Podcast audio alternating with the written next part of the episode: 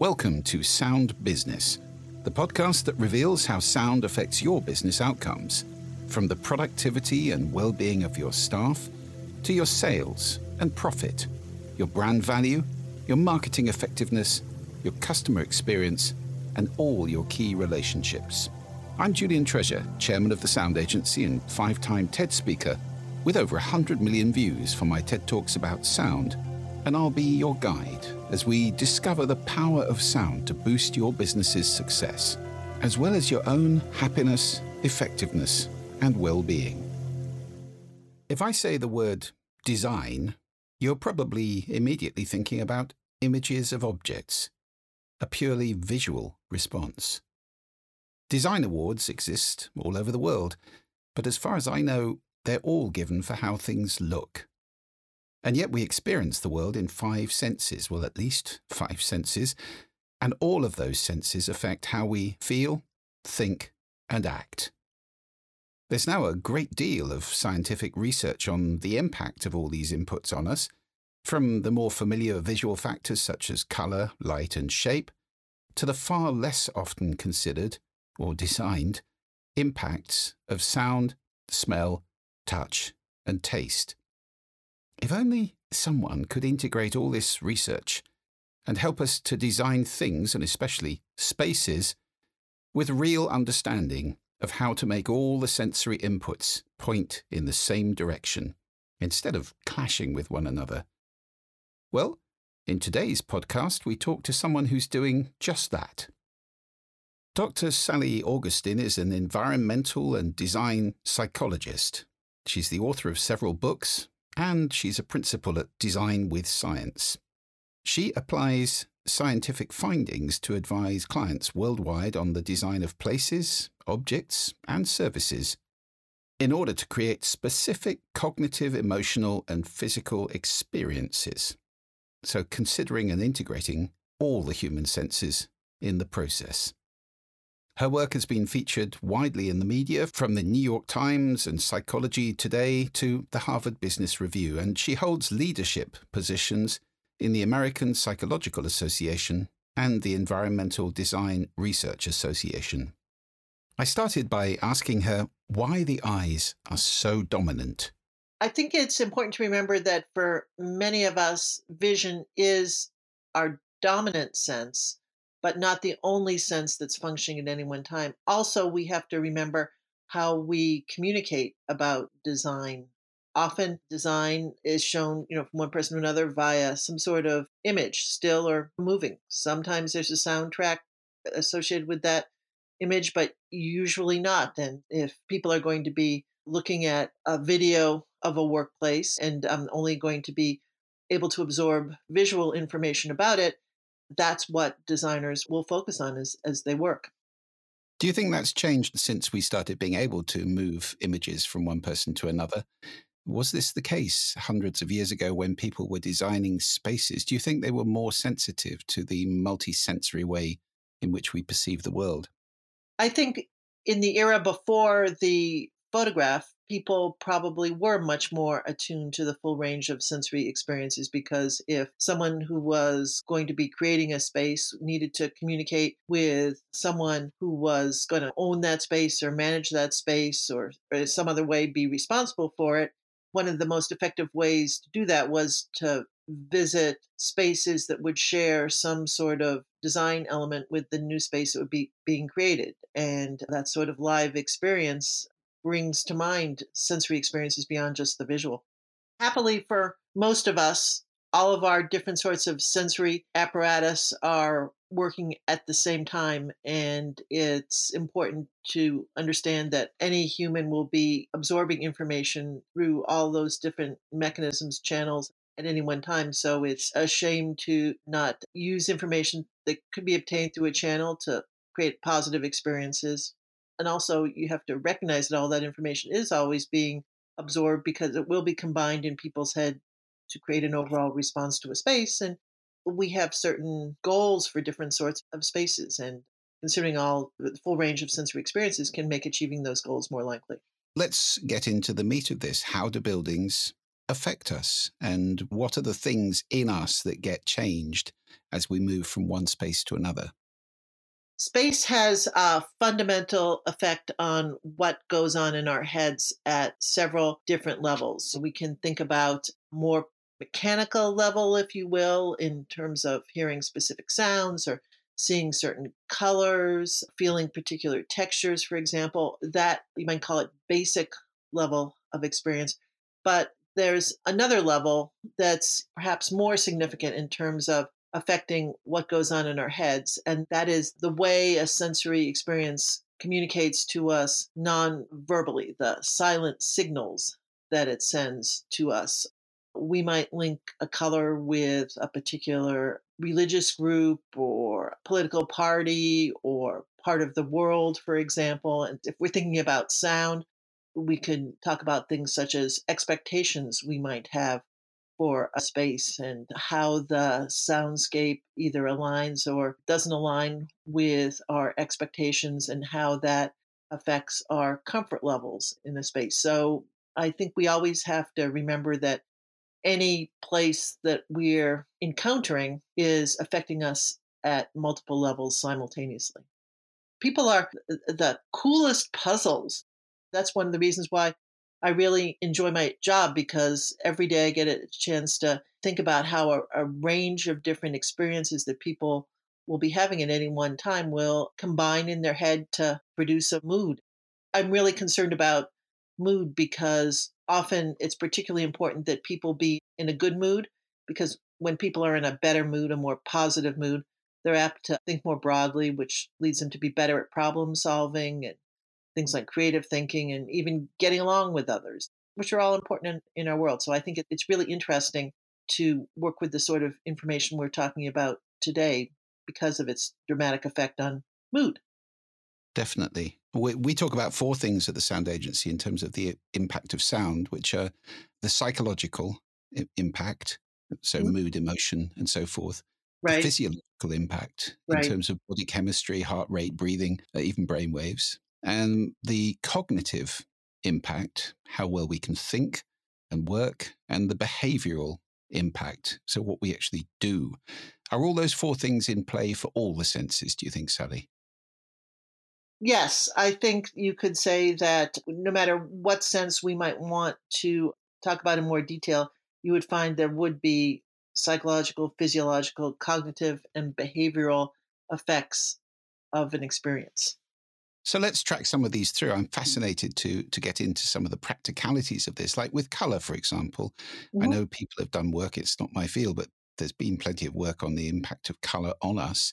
How valid is that? It, does it actually affect how we feel? Research done around the world with really rigorous methodologies shows that colors have particular effects on us and, and what goes on in our heads. And when we talk about color, we need to think about the three different attributes of, of color. The first we could think of as hue, and hues are collections of wavelengths. So we have reds and blues and things like that. And then we also have to talk about color saturation, which is how true a color is to stereotypical version of it, or how unsaturated color is grayed out color like sage green is less saturated than a color such as Kelly green. And then the third attribute of color we need to think about when we're talking about the implications of seeing particular shades is how light or bright a color is. So colors that seem to have more white mixed into them are, are, are lighter. So we find that colors that are not so saturated but are relatively light, you can think of like a a sage green with lots of white mixed into it, that would be a color that would be very relaxing for us to look at. Where a shade uh, that's more saturated but not so bright or light, like a Kelly green, that's more energizing for us to look at. We do form cultural associations to particular hues. As I was mentioning before, we might link one to our country or something like that. There are a couple of sets of hues to which cross culturally we show very strong reactions. For example, looking at shades of red, even very briefly, degrades our analytical performance. And looking at shades of greens, all sorts of different greens, enhances our creative performance.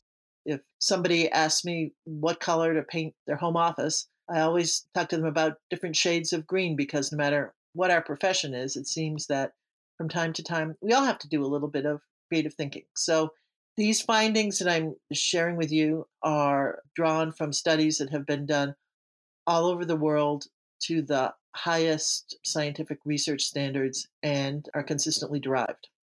And are they independent of cultural interpretations? I mean, you talked a moment ago about expectations and interpretations.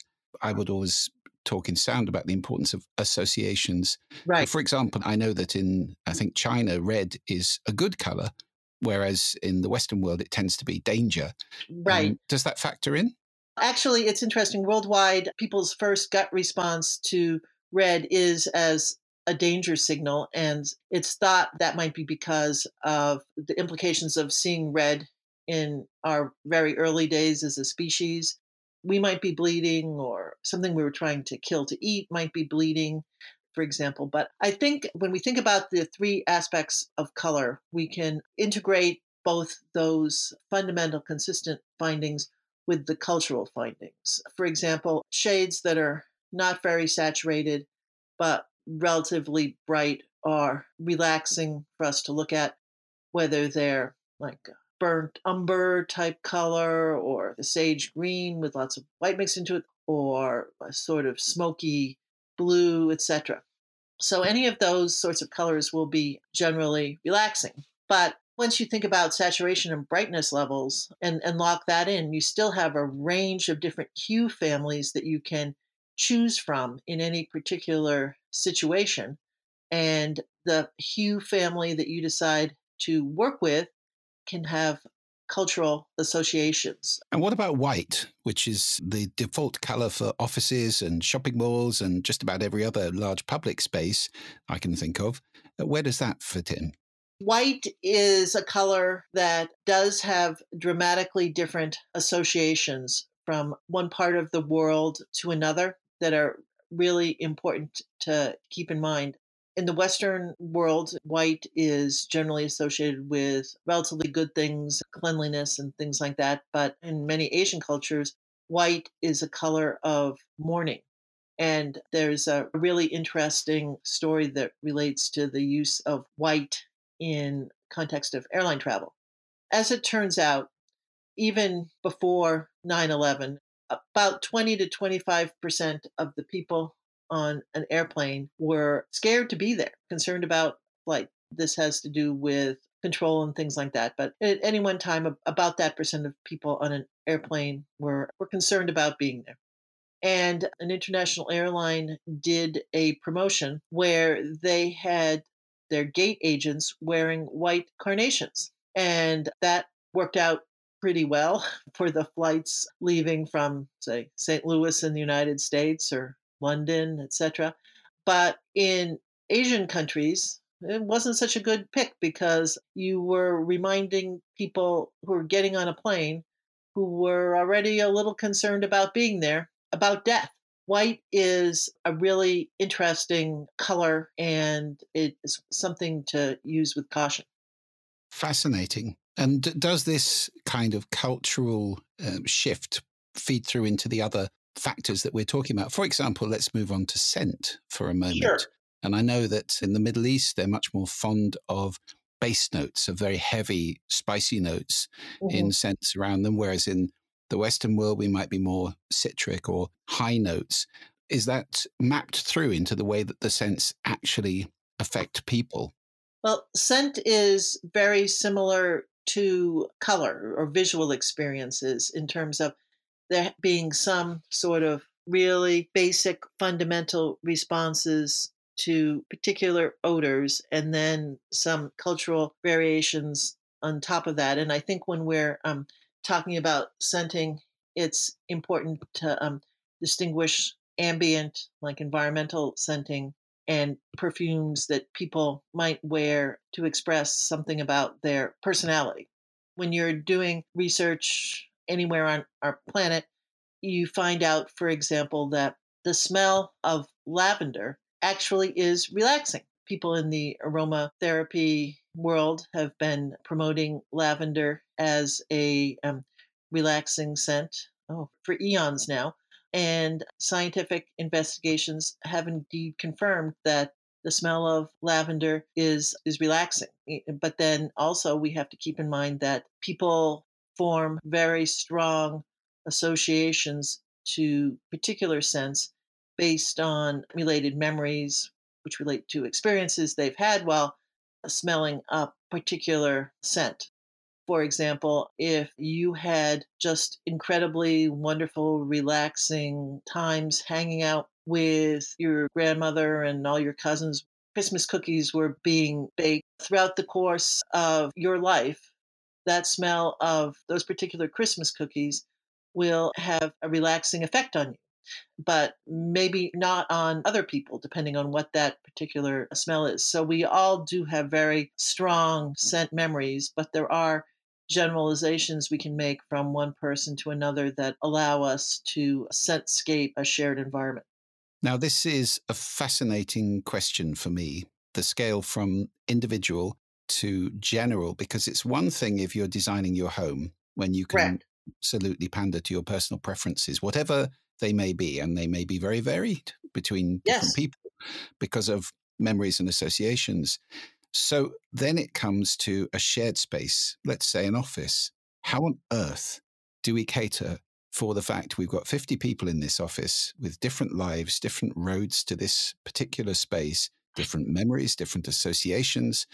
They may take things very differently. Are there relatively universal standards or things to aim for in the different senses, which are generally going to go down pretty well.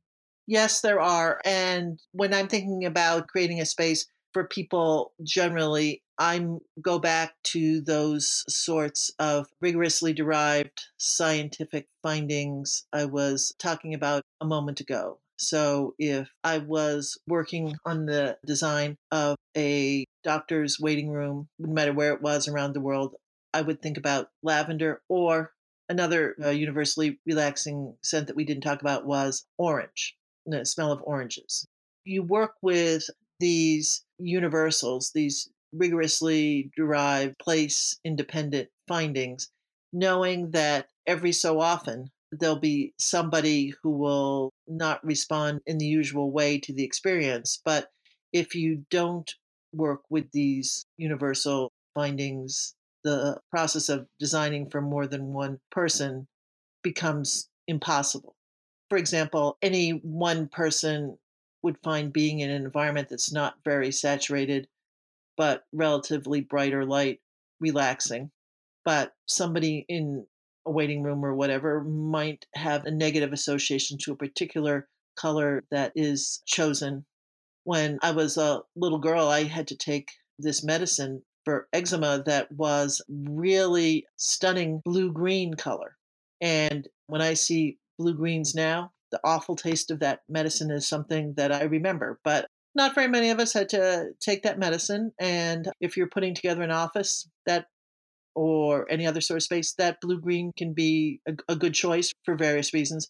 And you have to weigh the potential somewhat negative experiences of some ag- against the experiences of the group. So, for example, if a particular shade of blue green would generally be relaxing to experience, it's it's a good color to use in a place where many people might be together. And there'll be a few people like me who will like in the course of a space's history who will get a bad taste in their mouth when they see that color, whatever.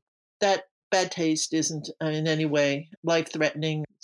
Sacri- having some people make small sacrifices for the good of the many. We haven't spoken about sound yet. I'm interested to see how this maps through. We're uh, pretty much against the playing of music in public spaces yeah. unless there's a very good reason for it. And that's precisely because of this effect, because people have pretty strong relationships with music strong associations, right. strong tastes. Right. And if you're going to try not to offend everybody, you end up with something that's incredibly anodyne and dull and tedious. Right. So the kind of sound that we have moved to over the years is very much biophilic. It's the sound of nature. Excellent. Very few people in our experience, have negative associations with attractive forms of birdsong, water, exactly, even gentle breeze in leaves, those kinds of sounds. Is there research to back that up as well? Certainly. The research indicating the positive effects of hearing nature sounds. And again, we'd be talking about nature type, biophilic type sounds that are being presented quietly in an environment as a background, just like the mm. sense we were talking about a moment ago would be quite subtle. The research with sound and nature sounds is incredibly strong, and you can definitely apply it with with confidence. There will be the odd exception, like there's somebody out there who, on a lovely spring day, was sitting in a meadow hearing all sorts of biophilic sounds when suddenly a wild pig appeared and started to chase them. And that one individual may have some negative associations to quiet bird song and burbling brooks and things like that. But that person who got chased by the wild pig is incredibly rare. So you can definitely soundscape with nature sounds and be confident about the outcomes. That's reassuring. now let's cut people down a little bit into groups because yes. we've talked about individual preferences, but then there are different personality types. Correct. And these days, when designing spaces, we have to think very carefully about things like neurodiversity as well. Correct. What are the guidelines for different types of people in terms of the way we would design a space for all the senses? Why don't we start with thinking about personality and then move on to think about more aspects of neurodiversity? When we're thinking about personality and responses to space, there are a, a, a, few factors that we can really readily discuss here in the time that we have together. First of all, some of us are more extroverted than others, and those of us who are more extroverted prefer a slightly more stimulating environment while we're doing things like knowledge work, etc., than people who are more introverted. For example, it seems that people who are more extroverted like me, so I feel free to, you know, throw stones in this regard because it's my house, whatever. People who are more extroverted don't mm. tend to do as good a job at processing this sensory information that they're exposed to as introverts. Therefore, the introverted population does better with a slightly more curated environment. So, you know, this would have implications for, say, a space where I might do knowledge work compared to somebody who's more introverted. Maybe I would have a few more energizing elements around, say, an upholstery fabric on a chair that I could see that um, would help me maintain the appropriate energy level to do knowledge work. A colleague who's more introverted might prefer a, a different fabric on that chair, but we're generally talking about slight variations here. Another aspect of personality is openness to different sorts of experience. Some people are very interested in having more unique types of experiences, while others are interested in more sort of traditional stimuli. So we could think of this in the context of, say, a biophilic soundtrack. Some people would really get into hearing a soft bird call that was unlike any bird call they had ever heard before, while other people who aren't open to experience new experiences in this quite the same way would really prefer um, to hear the call of a bird they've heard all their life. Like in, in my case, being from North America, that familiar bird might be a robin or a sparrow or something like that. We can think about extroversion, openness to new experience. We can also think about things like conscientiousness in terms of personality and its implications, but we can also sometimes, to some extent, use personality related consistencies in responses to sensory experiences at the group level. There are studies that have been done about things such as the usual personality profile of tax accountants or university professors, whatever. And when a profile like that exists, you can think about aligning personality with place. Now, when we're thinking about individuals who are neurodiverse, as that term is usually used, we're thinking about people who maybe have ADHD, which is attention deficit disorder, or autism. Or we could also even think about people who might be depressed. For example, people who are depressed, as it turns out, experience colors differently from people who are not depressed. There's all sorts of expressions about depression and feeling blue or gray or whatever. It might be phrased slightly differently in different languages. But as it turns out, people who are depressed do see the world as more grayish than people who aren't depressed, which would relate to their experiences in a mental health clinic while they wait for appointments, for example. Now, if we're thinking about people who have ADHD and we're thinking about tuning places so that those individuals are successful in terms of focusing and being able to relax and things like that, we can think about things such as removing a little visual complexity from their world via organization tools, for example, and also removing distractors like television screens or computer screens. And we can think about things like a task light that creates brighter light over like a, a piece of paper that someone with ADHD needs to be focusing on really can help. And there are other things you can do besides using physical aids to draw people's attention to particular environments, particular spaces in the environment, removing distractors. Research shows that in a space that will be used by people with ADHD, it can be great to have stairwells that people can access and move from one floor to another so they can burn off a little energy as they work during the day. When we're thinking about people with autism, it's important to keep in mind that autism or being on the autism spectrum does vary from person to person. And you could find some people who are very sensitive to sounds, some people who don't respond to sound at all, it seems. So, helping people with autism have desired sort of experiences in this in the space can require more individual work, but there are some consistencies there also. Some neurodiverse individuals have trouble with sleeping, for example, and in those cases, it can be great to have napping areas. We can also think even more broadly.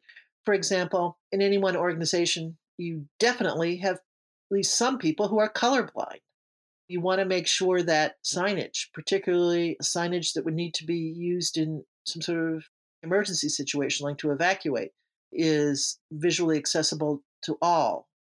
There'll be some people in any organization who are hard of hearing or who are deaf. And lots of different things you can do in an environment to make it more user friendly for people who are hard of hearing are actually good for the entire user population, just as many of these other changes I've talked about can be handy. For example, hallways that meet at really nice, precise right angles can be quite problematic to people who are hard of hearing because they don't necessarily hear others coming down those hallways and you know can have all sorts of different collisions but if you slightly bevel slightly round the spaces where hallways will come together collisions become much less likely and that can be handy for the entire user population of a space. Yes. So there are general principles that, that can benefit lots of different people. But we can also perhaps start thinking carefully about teams and groups and characteristics. One of the examples I always remember is from an advertising agency where you had a creative team and they'd sat them next to the account handlers, which seemed a good idea because they needed to talk to each other. But the creatives had a boombox on the whole time. Exactly. What a silly situation. Yeah. And the account team were frantically trying to write a proposal for tomorrow and going completely berserk because they couldn't think with the music going on. Exactly. So, yeah. Seating teams by noise output is is one factor, or noise needs, or sound sure. needs. But uh, you've broadened this out enormously. So I'm fascinated by the way that this is so multisensory. Let's finish by talking for a, very brief moment then about cross modalities because yes. you, you can't take each sense in isolation no. because the senses affect one another. Are there any thoughts that you'd have on the way that we can design cross modally for for all these different people in these different spaces? It does sound awfully complicated. I think that the way that people creating spaces need to move forward is to consciously review the full range of sensory experiences that people will have in a space. Just at any point, make yourself see, hear, smell, taste, feel. For example, if you're thinking about flooring, you can think about how the flooring will feel under people's shoes, but also what it will do to the acoustics in the space, just as you're thinking about what it looks like. So just being continually conscious of the fact that people are going to be processing any sort of environmental stimuli with all of their sensory systems. Just being conscious of that results in, in better choices. Just always be saying in their mind, see, hear, smell, taste, touch, so that no sensory experience gets lost, ignored, or just plain not thought about. Sally, I know you've got a new book out called Designology, I think, which is about making one's own space uh, multisensorially appropriate and wonderful. Is there a website where people can go and find out more about your work? Sure. People can find Designology on Amazon. And to learn more about me or the sort of work that I do, they should visit designwithscience.com. And as usual, we'll have a link to that on the podcast page as this goes up. Sally, this has been uh, really enlightening and very encouraging. And I do hope that these principles that you're proposing here are starting to be taken on board by architects and by interior designers. They are. It's wonderful to hear because buildings affect us in so many ways. They affect our happiness, our effectiveness, our well being, we didn't even have a big conversation about well-being and the well standard and yes. the green buildings and sustainability. There's so much to unpack here my goodness. We could talk for hours but yes. I think we've covered so much already. Perhaps we have another go a little bit later on to talk about some of those other aspects. I would enjoy that. I would look forward to it. Well, as I said at the end there, there's a lot more to unpack in this complex and endlessly interesting area. We'll be taking a look at sustainability and certifications like the Well Building Standard in a future podcast, and I expect Sally will be able to contribute some enlightening scientific perspectives on that. We never actually experience reality, of course. Our senses form something we call perception, which relies on what we sense, what we pay attention to, and what we make it mean. It's always the map, it's never the territory. The eyes may be the primary input for many people, but it's the full cocktail of multisensory input that elicits and sustains our physical, emotional, and mental states, and often drives our behaviour, as demonstrated by the drop in abuse and attacks on staff on the London Underground when they started playing carefully selected classical music at hundreds of stations. Design must account for all the senses not just the eyes. Sound Business is brought to you by the Sound Agency, designing effective business sound since 2003, and is co produced by Podcast Network Solutions, a full service podcast production company who are ready to help you plan, record, produce, and promote your message with podcasting. To find out more about how the Sound Agency can boost your business with bespoke sound, and to grab your free copy of our four golden rules for sound, visit thesoundagency.com forward slash podcast.